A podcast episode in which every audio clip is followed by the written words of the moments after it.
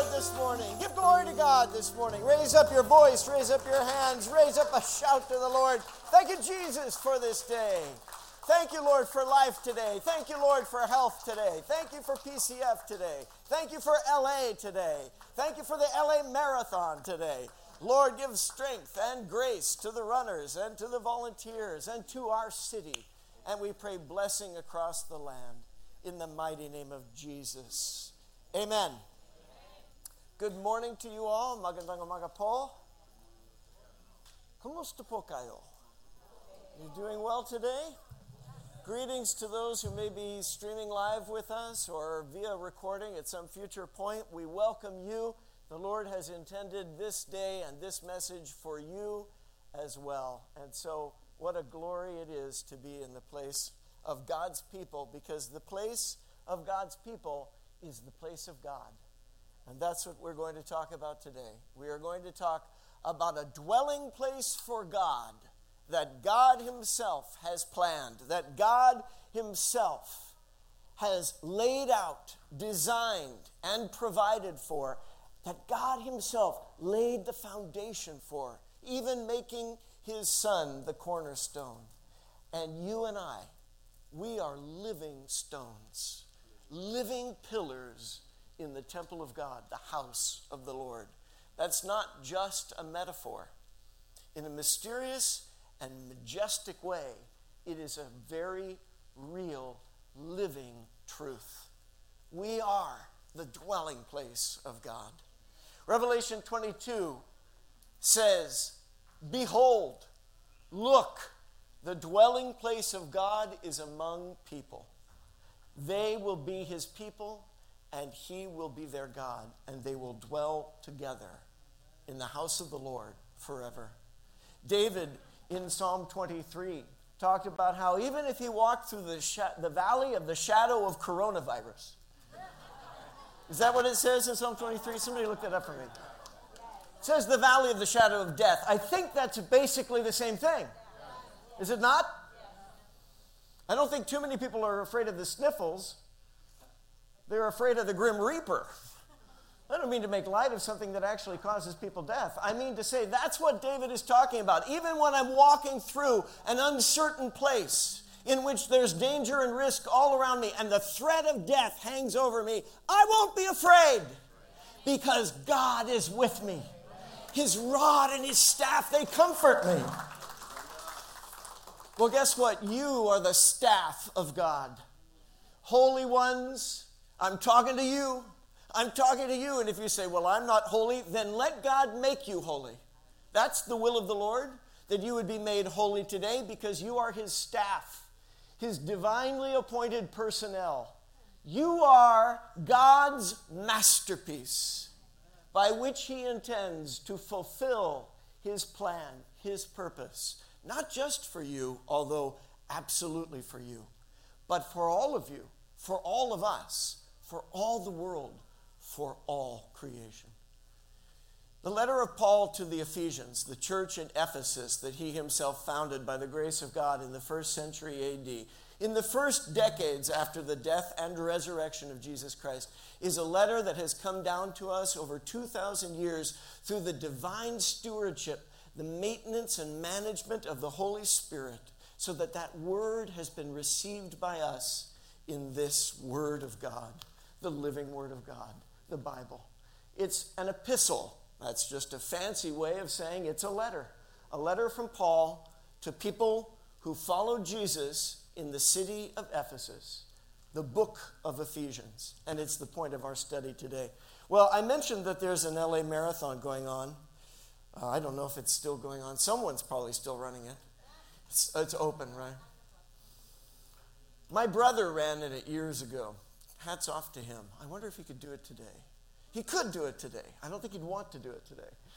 But maybe you feel like you're running a marathon. I feel like I've been running a bit of a marathon over the last week. There's a battery up here on the podium. I don't know if that's a sign to me. That's somebody just saying, We think you might need an extra charge while you're there. But what a blessing this battery is. You know, the book of Ephesians reveals to us a battery from the Lord, a power pack from God, a resource connection. that empowers us to do and to be what He made us to do and to be. This is, in fact, an Energizer battery. You remember the Energizer bunny?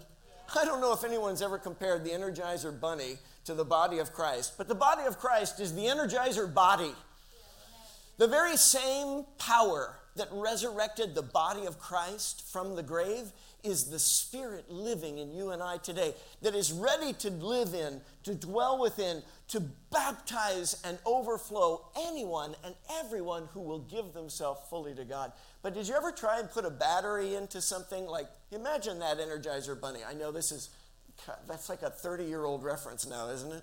I don't know if they still do that bunny commercial or not, but it was a little toy bunny that was drumming forever because it had the Energizer battery in it. It was never going to die.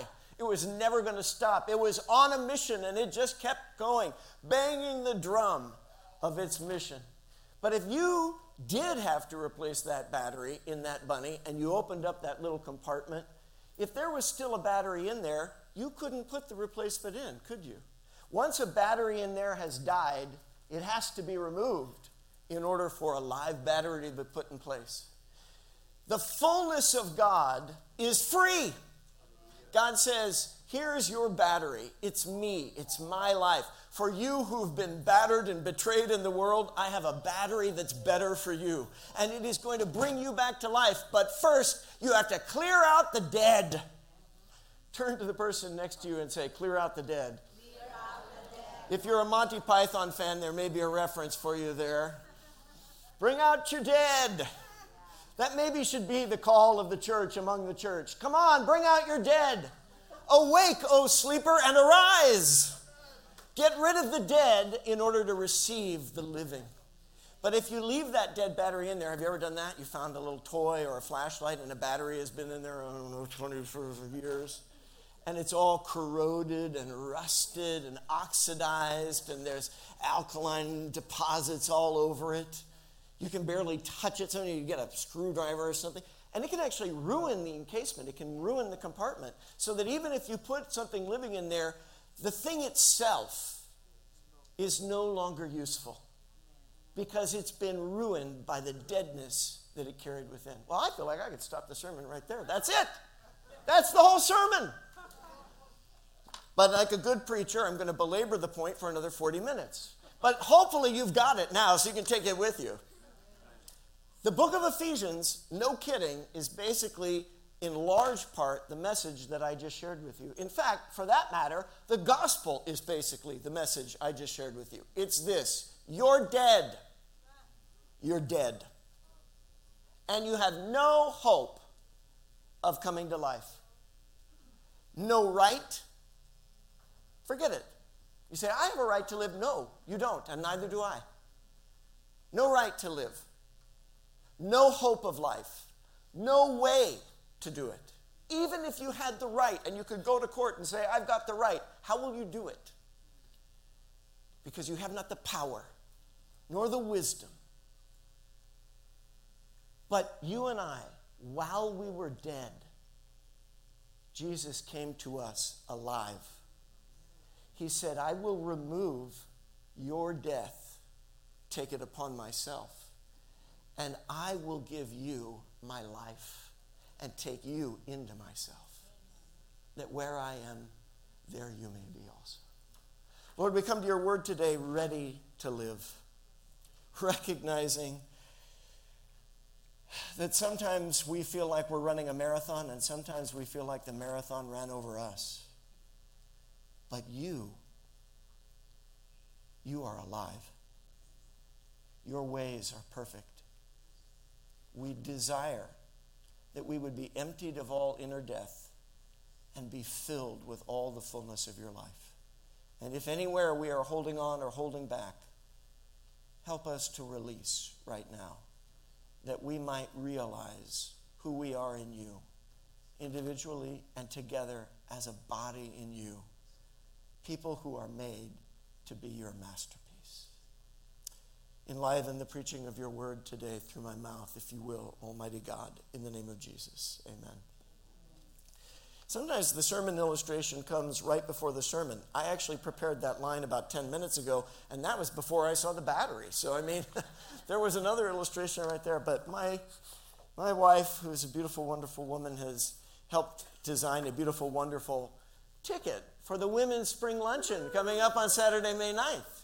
Now, this is not just a promotional piece, but, you know, why not give life to two birds with one stone? That's the Christian variation on that phrase.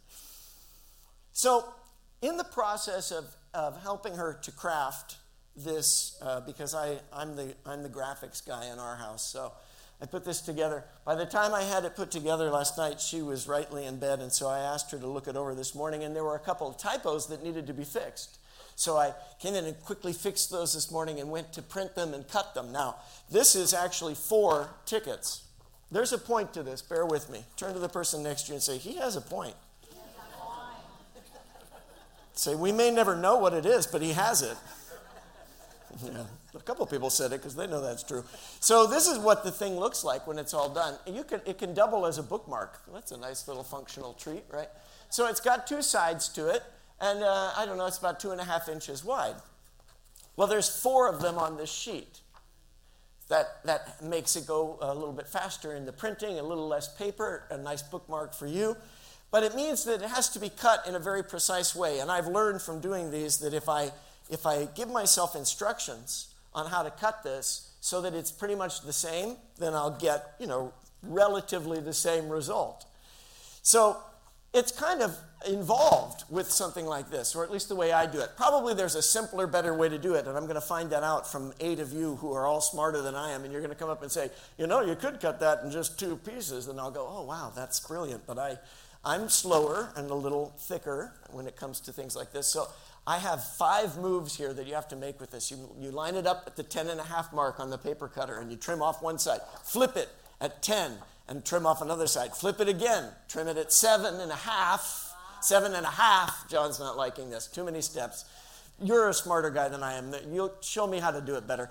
And then I do it again at five and then at two and a half. Now, here's the thing that's tricky about this I've got even and odds, right? Or that's kind of the way I think of it. I've got 10 and a half, 10, 7 and a half, 7. You're already confused, and so was I. And when you get going quick because you think, I got to get this thing done, guess what happens? You might actually cut it in the wrong place.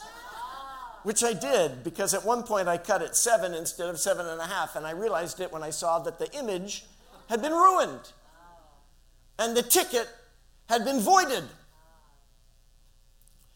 So, in fact, those little measurements matter. And those moves and flipping and twisting that feels like a lot of work, and what's the point? The point is that there's a particular image to be made and a function and purpose to be fulfilled, and even a little misstep can ruin the whole thing. And once the thing is ruined, what use can it be? This is trash. It has a value. These are $15. Cheap. That's a deal. It's a steal. But this isn't even worth that. In fact, the ticket at $15 is going to provide for you. I know this sounds like sloganeering, but it's actually true. Before God, I will say, your $15 admittance will provide you eternal rewards because I am confident that the Lord will be with us in that gathering, and things will be spoken, and time will be shared that will never be forgotten. You ever think about that? In eternity, we'll look back on the days that we spent together in the Lord, the times that we invested in God, and we will say, Look at the beauty of God in that. It's God's masterpiece. $15 for an experience like that, that is a bargain. But this is trash. What's the point? I'm excited about this one day LA event. We're going to be talking a lot about it as we ramp up toward it. It's a big part of our harvest. It really is a vision of the body of Christ about getting out into the world and doing the works of God. Ephesians 2:10 that says that we are the masterpiece of God says also that we are prepared to do the works that he has prepared for us to do. That sounds like a tautology. It sounds like I'm just speaking circularly, but actually, if it is a circle, it's an infinite ring. It's a covenant promise of God. And it's saying this Let me slip onto your finger, says the Lord, this promise, which is the power to do the works that I have intended that you would do. So one day LA is just a part of that, but it's a part of our harvest.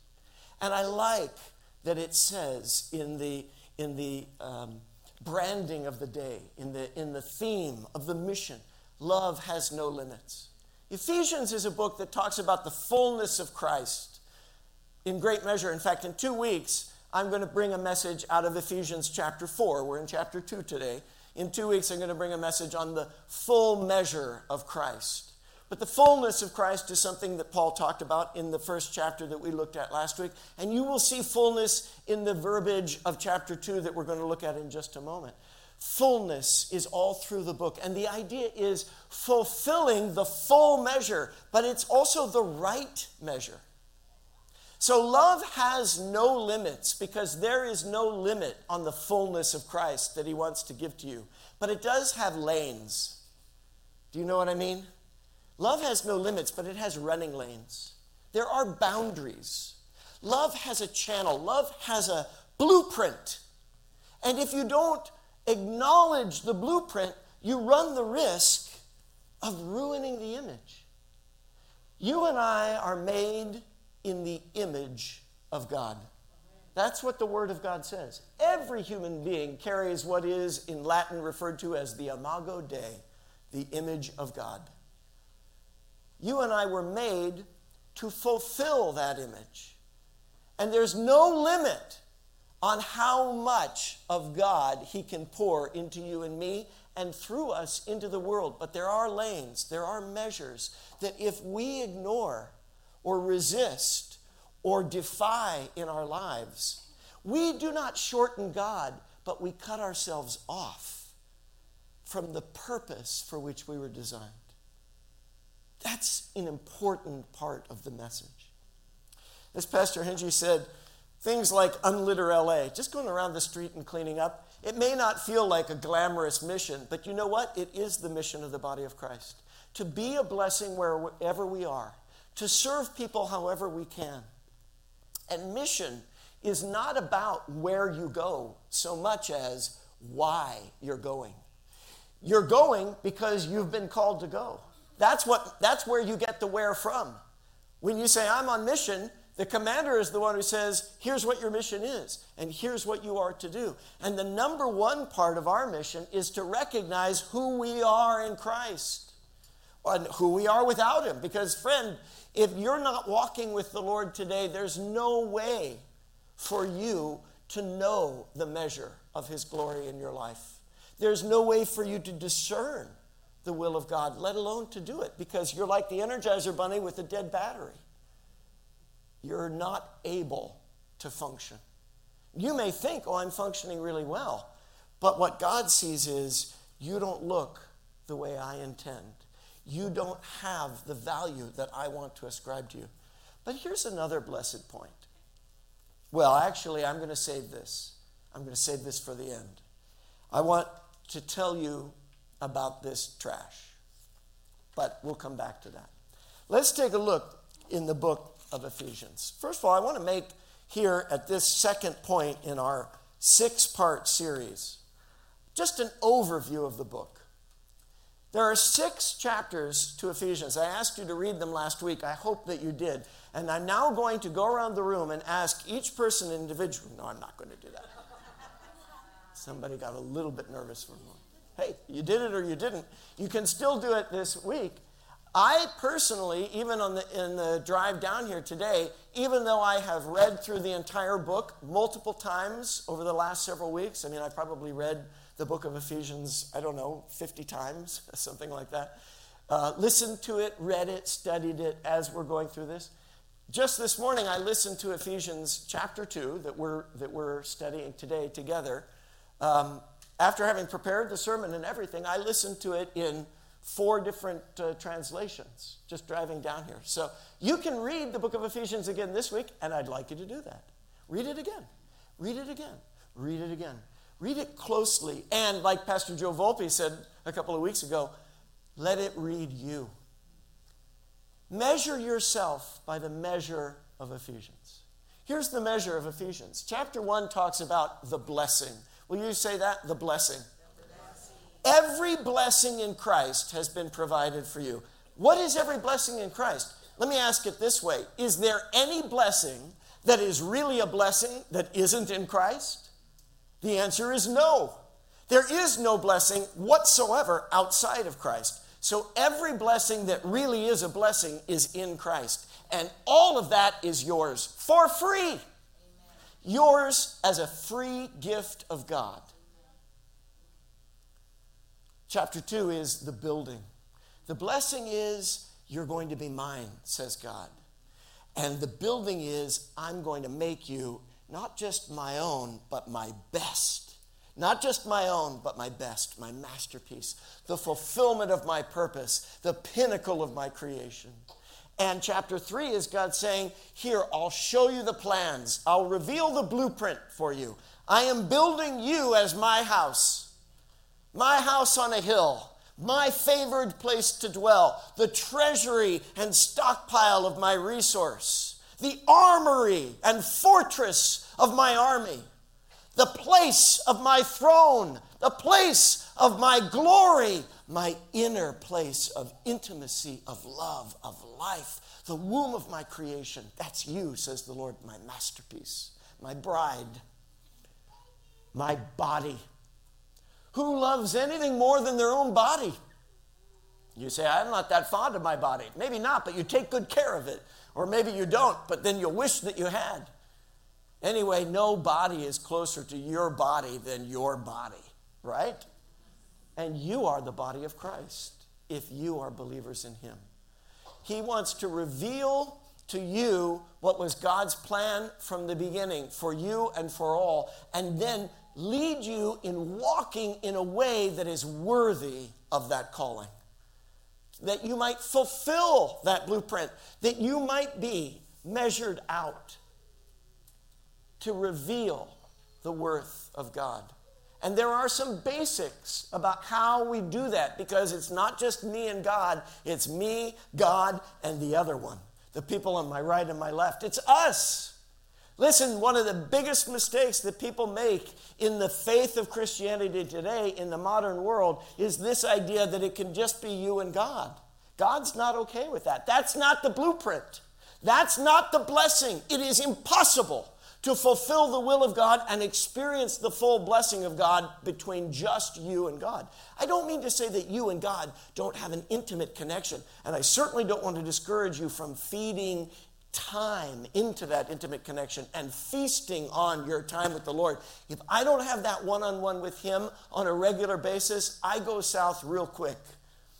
I fail to run the marathon of the mission, and the mission starts running over me. But when I get with God, oh, it's glorious. But what I recognize is what God wants to do in me in those private times is also to shape me to connect better with you and you and you in all the other times.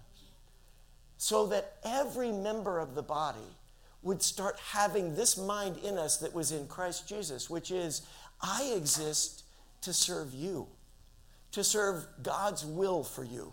Not your will for you, not your will for me, but God's will for us. And there are basics on how we do that. And the basic is walk in love. If you want to walk in the way of Jesus, walk in the way of love. And love has no limits, but it has lanes. So there's no restriction on the liberality of love in its generous giving, but there is a measurement in the way of walking out that love in a way that is living. I like that, but I don't think I can repeat it, but it sounded good. And all of this is important not just because we are a lovey dovey group and a love feast with each other and the Lord. We are, and we are, and we are looking forward to the day when that becomes all in all. But right now, we are on a battlefield. Turn to the other person and let them know you're in a battle. And you and I cannot face that battle alone. And if you say, well, it's me and God, God is saying, I've put you in a body. That body needs you, and you need that body. And that body needs to be armored in the full armor of God. The fullness of Christ is also a full covering of protection, a full empowerment, not just for defense, but for offense not just for withstanding the battle, but also for leading the charge forward against the very gates of hell victoriously. That's the blessing. That's the building, the blueprint, the body, the basics for battle that bring about a victory in the Lord. So we've looked at chapters 1, and today we're looking at 2.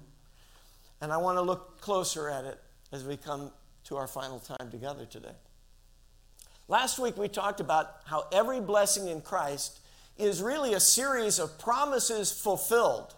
The promise to the faithful that we would be God's people, that He would make us holy. None of us are holy on our own, none of us are whole, and none of us are righteous on our own, but God makes us whole and makes us righteous. The promise of the Father is not only that He fixes us and cleans us out, but that He equips us and sends us out. The promise of the Father is that when we were included in Christ, we were filled by His Spirit. I wrote a blog post this past week. You can find it on the website if you haven't read it already.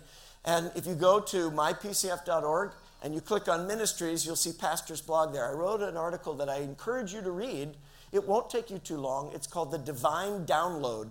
And it's really about that notion of the promise of the Father, which is the phrase that Jesus uses in the book of Luke and Acts to describe the fullness of the Holy Spirit.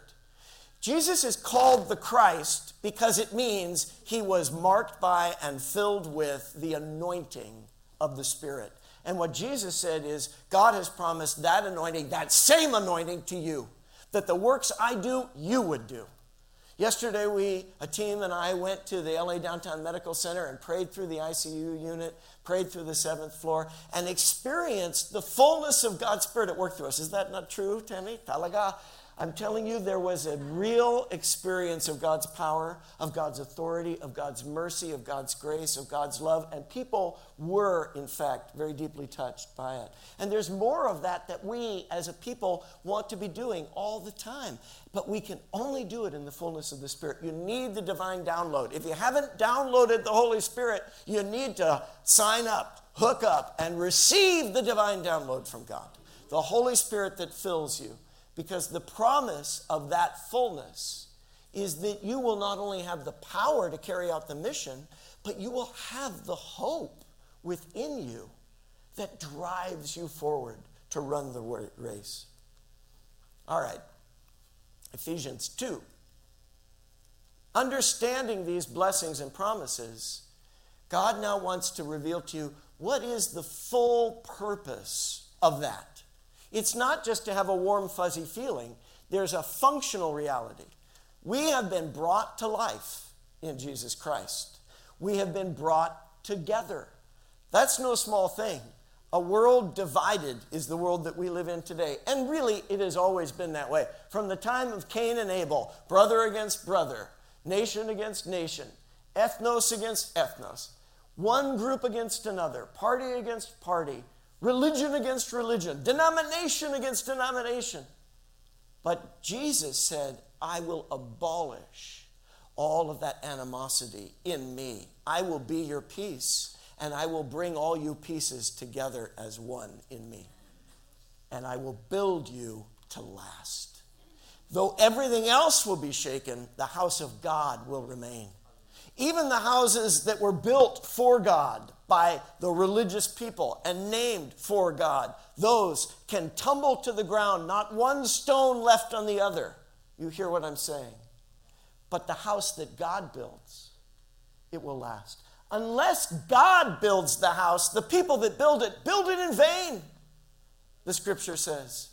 But when God lays the foundation and when God places the cornerstone that the builders rejected, that He made the cornerstone foundation and places the capstone who is Christ, well, then that edifice, that temple, that tabernacle of God will stand. And that's you and me, brought to life, brought together, built to last.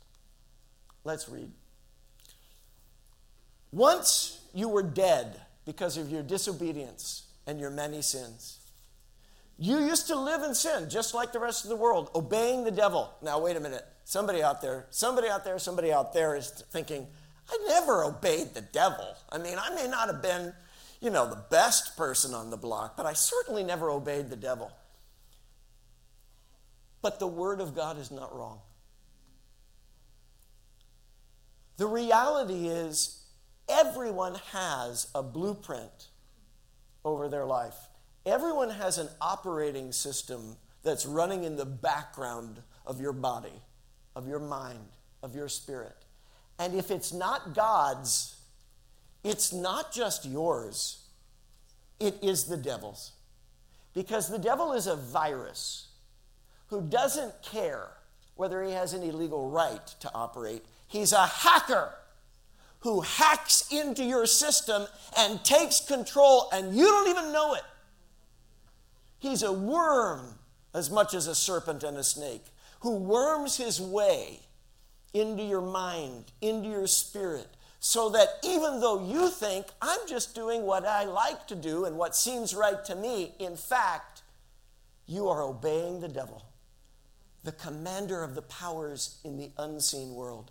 How will you see the unseen world? Eyes of the flesh cannot see it. The mind of a human being cannot conceive of it. No amount of study, of rigor, of observation can unveil to you that which only the Spirit can reveal.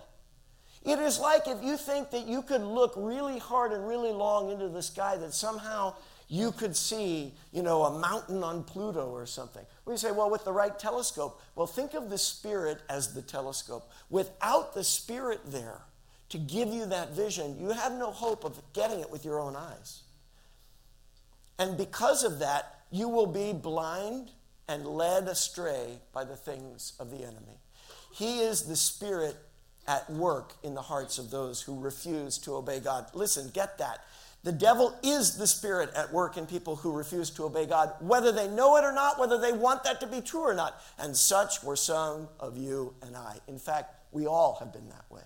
We have all done the devil's bidding. We have all followed the rebellious program. But God set us free.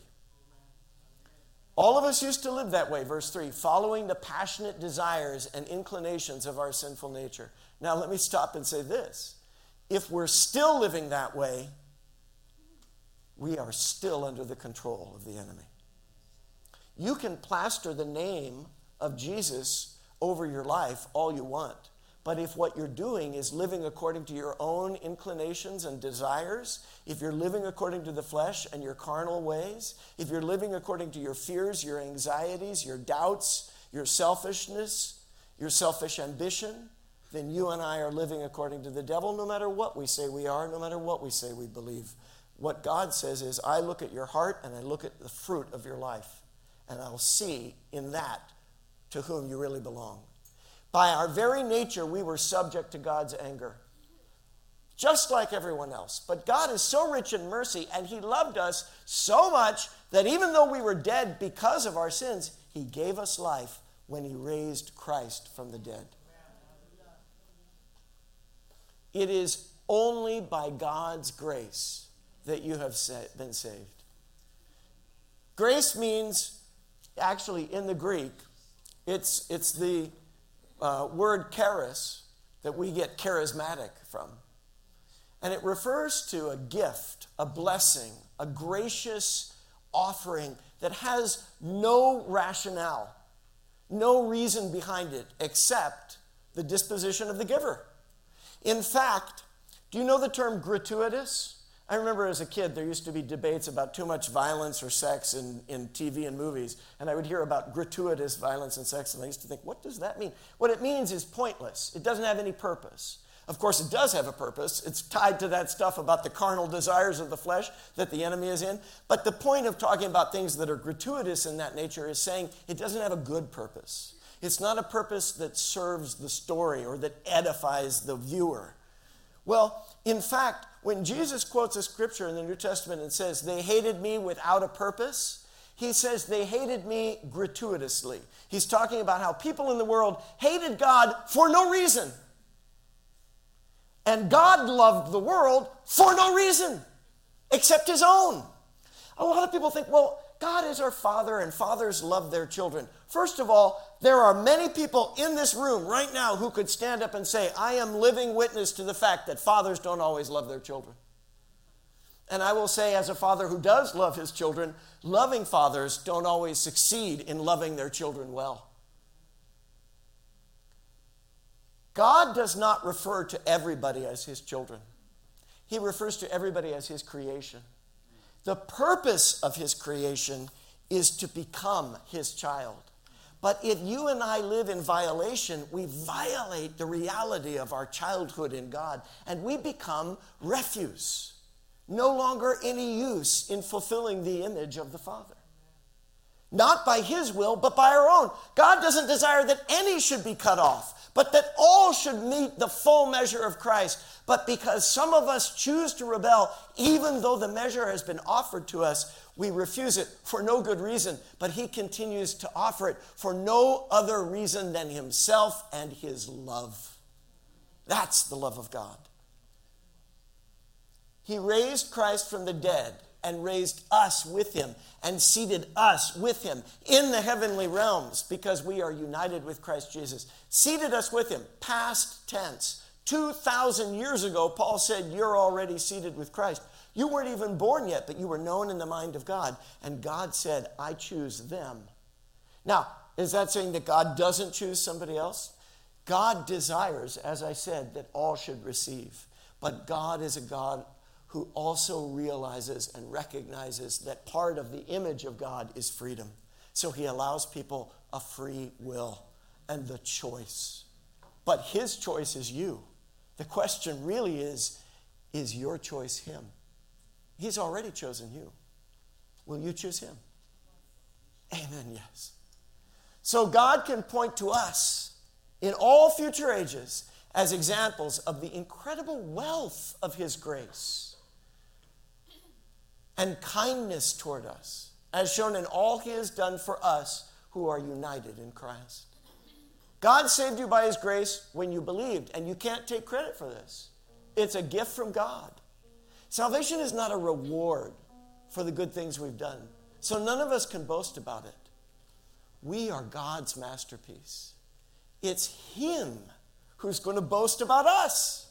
He's going to say, You are the beauty of me in the world. He's created us anew in Christ Jesus so we can do the good things he planned for us to do long ago. I want to say two things about the Greek here. One is, we are God's masterpiece. Poemo. Poiema is a Greek word that is actually the root where we get our word poetry.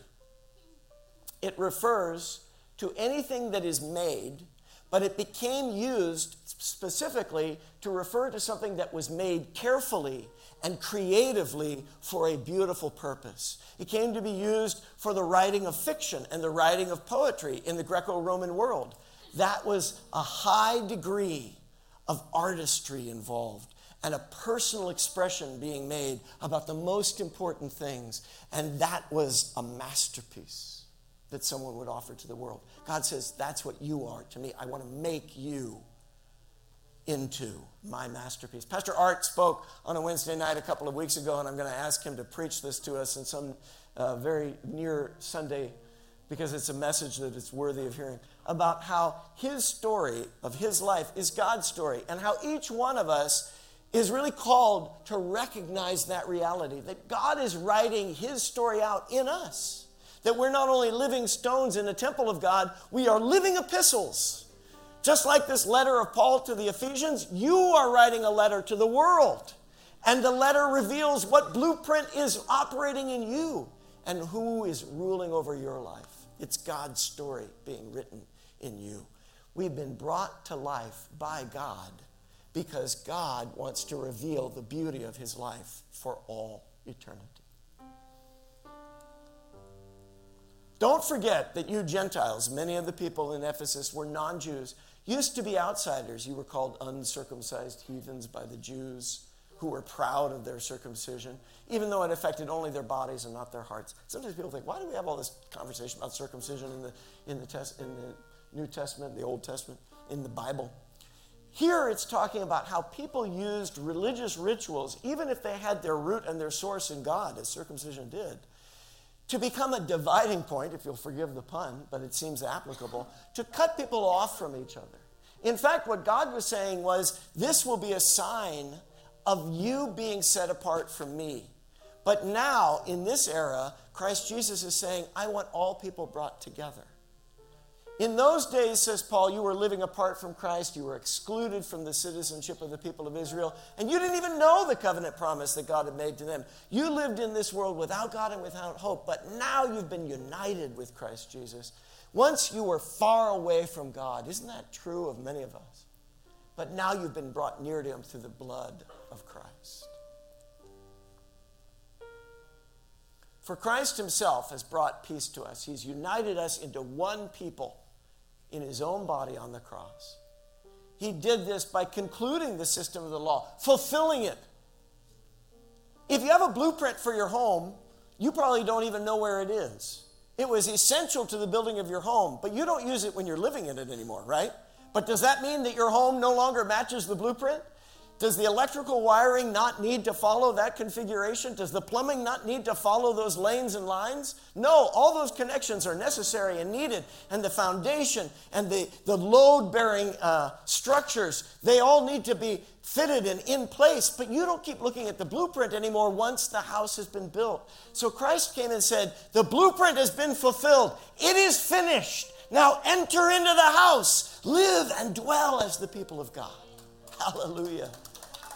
So he made peace between people by making all people into one people within him. Together as one body, Christ reconciled both groups to God.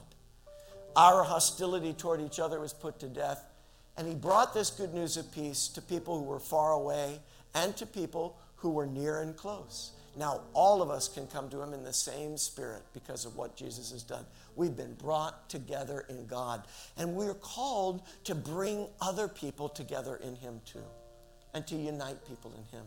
So now, we're no longer strangers and foreigners. We are citizens with all of God's holy people, members of God's family. Together, we are his house built on the foundation of the apostles and the prophets. And the cornerstone is Christ Jesus himself. We are carefully joined together in Him, becoming a holy temple from the Lord. Through Him, you all are being made part of this dwelling where God lives by His Spirit. We've been built to last for God. If you think of yourself this way, I'm where God is going to dwell, and my relationships with other people in the body, that's the very structure of where God is going to live. I promise you, God's not going to live in some rickety house with holes in the roof and holes in the walls and uh, no proper foundation where seepage comes in and pipes break and power goes out. That's not the mansion of the Lord, is it? You are God's masterpiece. He will surely complete you and I in total perfection until the day of the Lord. We've been brought to life. Though we were dead, God gave us life in Christ. We've been brought together for Christ Himself made us one people in His body, and we've been built to last. We are being built together as God's dwelling place. As we move forward in weeks ahead in the book of Ephesians, this, this, this blueprint of God's blessing needs to remain in our mind that we've been brought to life and brought together in order to be His people and to do His works. In Ephesians 2:10, when it says that we were prepared to do the works of God, I preached a message on this a couple of years ago. The word there in Greek is ergon. It's where we get the word ergonomic. Something that's urban ergonomic is perfectly fitted and suited for its purpose. It doesn't cause stress or strain. If you have an ergonomic chair in your office, it allows you to sit at your desk for long periods of time and do the work that you need to do without any burden on you. Same with an ergonomic keyboard or ergonomic tools. The works of God are a blessing, not a burden. His yoke is easy and it's light, and He has made us equipped to do it well because it's His grace at work in us. I said I would come back to this. You may be thinking, but wait a minute, Pastor Courtney, this is me. It's too late now. And I said to the Lord, You know, in my speed and in my haste, I ruined this one. And the Lord said, Don't throw it away. I have a purpose for that. it's going to become the centerpiece of your message. Sometimes the illustration of the sermon comes at the last minute, sometimes it comes after the cut. Because God says, I will take that which refused me and that which was refuse, and I will make it my story. Your weakness will be my perfection. Your brokenness will be my face. I will shine my light through your cracks, and I will show my love through your failures, so that even when you and I have failed, God comes to us and says, It was never based on your success anyway, it was based on mine, it was based on me. There's a saying measure twice and cut once. There was one cut for all, and his name is Jesus Christ. He was cut off from God, even though he was God's masterpiece. He was God's beloved Son. He, who was a son, was cut off from the Father so that we, who were not children, could become children of God and receive the blessing of the beauty of God in our lives. So now believe that. Receive that. And let go of the dead. Bring out the dead. Give up the ghost. Offer up the trash and let God turn it into the very beauty of his masterpiece. Lord, we come to you today recognizing that we are people who have been broken, trampled. And we've broken and trampled on others. We're people who've been cut off from you, and we've cut ourselves off from you. We're people that have rejected you and resisted you. And we are people who today recognize once again, or maybe for the first time, that you love us anyway, that you reach out to us anyway, and that you have the power to make us whole. Lord, we recognize the things you call us to do are hard.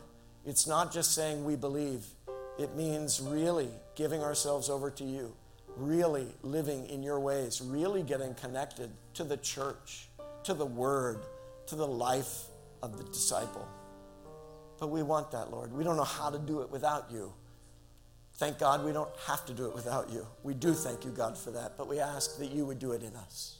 Just lift up your hands to Him and say, Do it in me, Lord. Take my life, Lord. Take my failure, Lord. Take my sin, Lord. Remove it, Lord. And fill me with your life, with your word, with your spirit, with your ways. In Jesus' name. Amen. Hallelujah.